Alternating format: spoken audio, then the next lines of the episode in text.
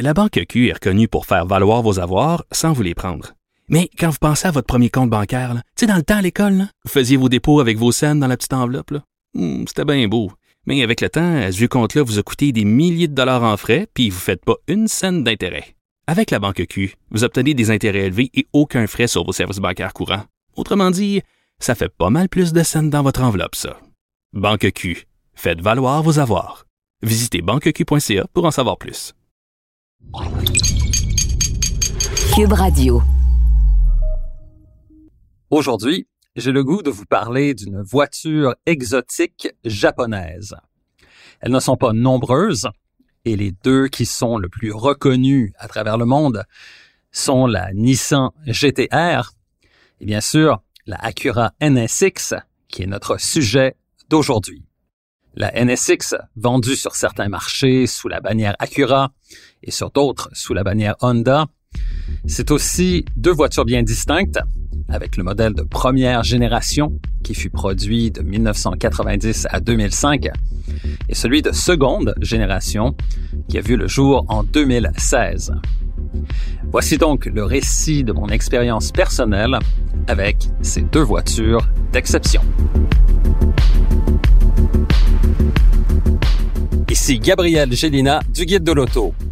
Montez à bord avec moi pour cette série de podcasts au cours de laquelle il sera question de performance, de technologie, d'histoire et surtout de notre rapport avec l'automobile. Au voilà avec Gabriel Gélina.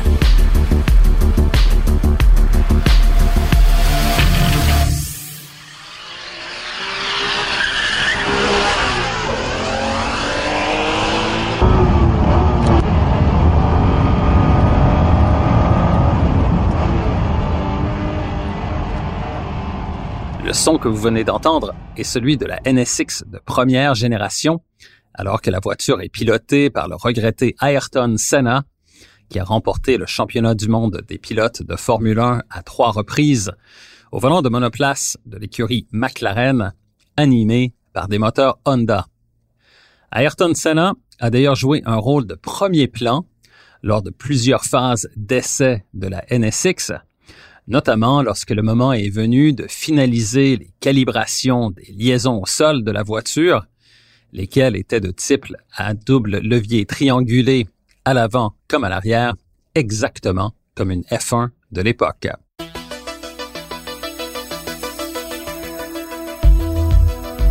La NSX de première génération a été dessinée par le designer Masahito Nakano et son développement a été confié à l'ingénieur Shigeru Uehara. Sur le plan technique, la NSX s'est démarquée par sa structure et son moteur, tous les deux réalisés en aluminium, et par son style, évoquant celui d'un avion de chasse de type F-16, notamment en ce qui a trait à son toit et son vitrage. Son moteur était un V6 de 3 litres atmosphérique, doté du système de calage variable des soupapes appelé VTEC par Honda pour, en anglais, Variable Valve Timing and Electronic Lift Control. Ce moteur était logé en position centrale, juste devant l'axe des roues arrière, et il était jumelé à une boîte manuelle à 5 vitesses ou une automatique à 4 rapports reliée aux seules roues arrière, la NSX de première génération étant une voiture sport de type propulsion, assemblée presque à la main dans une usine dédiée exclusivement à la production de ce modèle au Japon.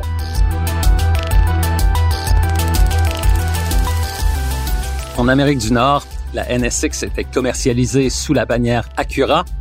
Lorsque les premières voitures ont été vendues à des clients canadiens, la direction de Acura Canada m'avait contacté à l'époque pour développer une formation sur piste pour leurs clients.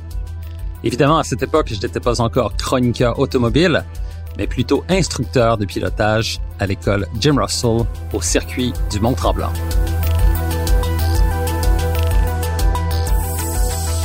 Afin que je puisse mettre au point un programme conçu sur mesure pour cette nouvelle sportive japonaise, Acura Canada avait mis une NSX à ma disposition pendant presque un mois. Pas besoin de vous dire que j'ai eu un plaisir immense à découvrir le potentiel de performance de la NSX sur le circuit du Mont-Tremblant et surtout de concevoir une formation sur circuit pour que des conducteurs inexpérimentés puissent l'apprécier à sa juste valeur.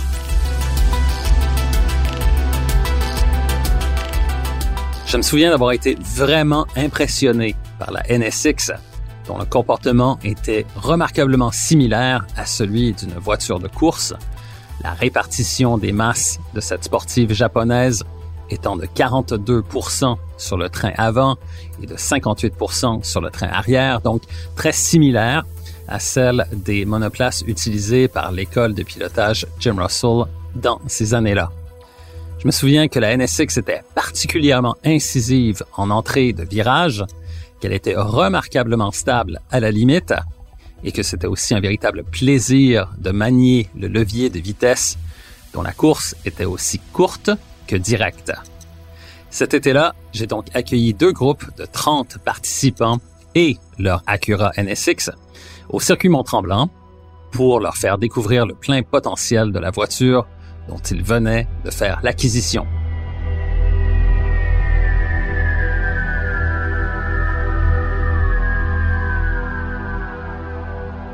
Au cours des années subséquentes, la NSX de première génération a connu une certaine évolution avec notamment une augmentation de la cylindrée du moteur à 3,2 litres en 1997, suivi d'un restylage en 2002 tout ça avant le retrait du modèle en 2005.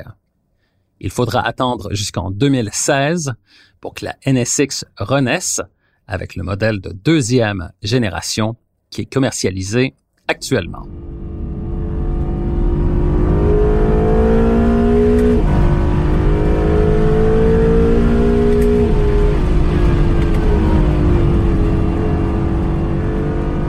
Cet autre son de moteur est justement celui de la Acura NSX de seconde génération, qui fait appel non pas à un moteur atmosphérique, mais bien à une motorisation hybride composée d'un moteur V6 biturbo de 3,5 litres et de trois moteurs électriques. Mon premier contact avec la NSX actuelle a eu lieu au centre d'essai et de développement de Honda à Toshigi au Japon. Avant de prendre place au volant, j'ai eu une discussion avec Ted Klaus, l'ingénieur américain responsable du développement et de la mise au point de cette nouvelle génération de la NSX. Discussion au cours de laquelle Klaus expliquait que le concept retenu était celui d'une super voiture utilisable à tous les jours et que celle-ci se devait d'être le reflet de notre époque d'où l'idée d'en faire une voiture à motorisation hybride. Et justement, sur le plan technique, la motorisation hybride de la NSX est particulièrement évoluée puisqu'elle comprend non pas un seul, mais bien trois moteurs électriques. Le premier de ces moteurs est logé en sandwich entre le moteur V6 biturbo et la boîte à double embrayage à neuf rapports, alors que les deux autres sont reliés aux roues avant permettant ainsi à la NSX d'être en quelque sorte tractée en sortie de virage et d'adopter une fonction de répartition vectorielle de couple en étant capable de faire tourner la roue avant extérieure plus rapidement que celle de l'intérieur pour assurer une plus grande agilité et combattre le sous-virage en courbe.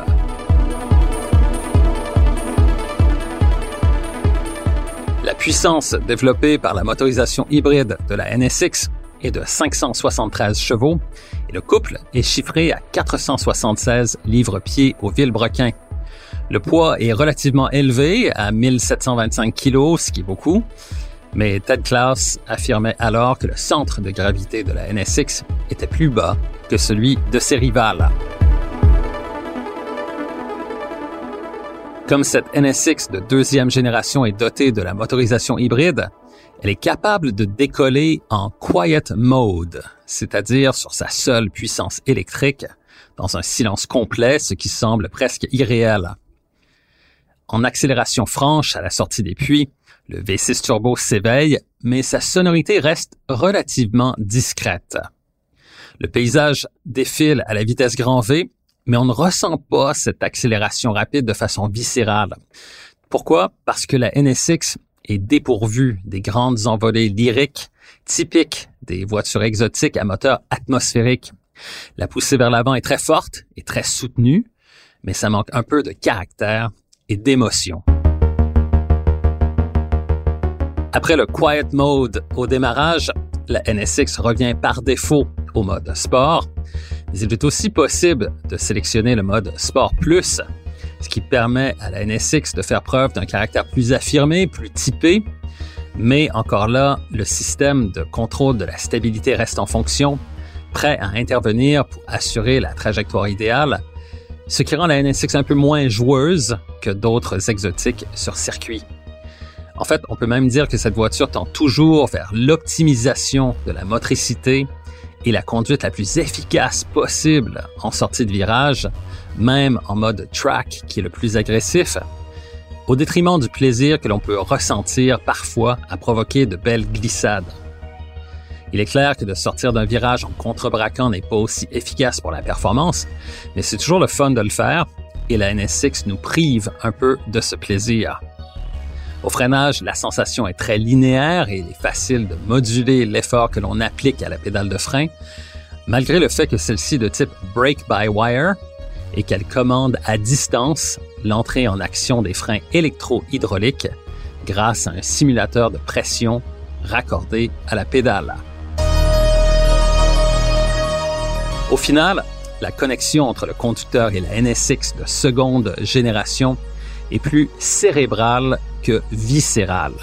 Un constat qui est tout à fait en phase avec les courants de notre époque où l'efficacité prime avant tout. La NSX est redoutablement rapide, elle peut même se montrer féroce, mais on attend encore et toujours cette étincelle qui enflamme la passion, soit celle qui était justement présente sur la toute première NSX.